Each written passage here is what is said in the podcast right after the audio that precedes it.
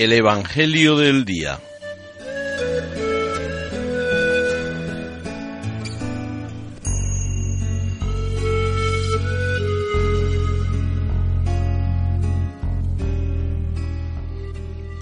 Del Evangelio según San Lucas.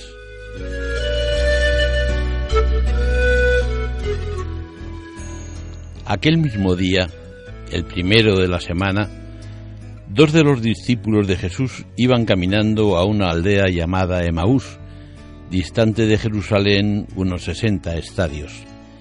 Iban conversando entre ellos de todo lo que había sucedido. Mientras conversaban y discutían, Jesús en persona se acercó y se puso a caminar con ellos, pero sus ojos no eran capaces de reconocerlo.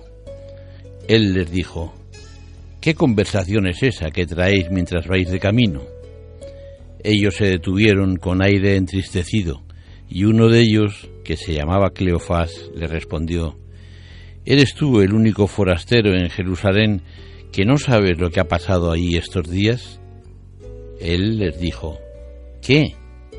Ellos le contestaron, lo de Jesús el Nazareno que fue un profeta poderoso en obras y palabras ante Dios y ante todo el pueblo, como lo entregaron los sumos sacerdotes y nuestros jefes para que lo condenaran a muerte y lo crucificaron.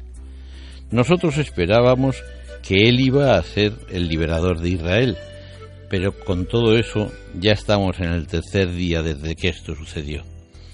Es verdad que algunas mujeres de nuestro grupo nos han sobresaltado pues habiendo ido muy de mañana al sepulcro y no habiendo encontrado su cuerpo, vinieron diciendo que incluso habían visto una aparición de ángeles que dicen que está vivo. Algunos de los nuestros fueron también al sepulcro y lo encontraron como habían dicho las mujeres, pero a él no lo vieron. Entonces él les dijo, Qué necios y torpes sois para creer lo que dijeron los profetas. ¿No era necesario que el Mesías padeciera esto y entrara así en su gloria? Y comenzando por Moisés y siguiendo por todos los profetas, les explicó lo que se refería a él en todas las escrituras.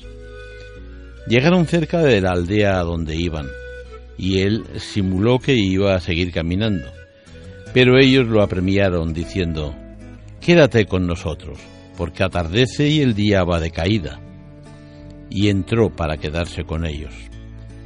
Sentado a la mesa con ellos, tomó el pan, pronunció la bendición, lo partió y se lo iba dando. A ellos se les abrieron los ojos y lo reconocieron, pero él desapareció de su vista.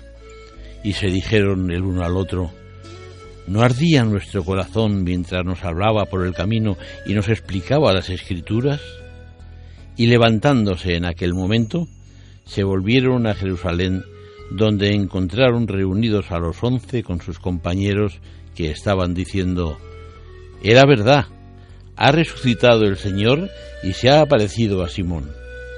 Y ellos contaron lo que les había pasado por el camino y cómo lo habían reconocido al partir el pan.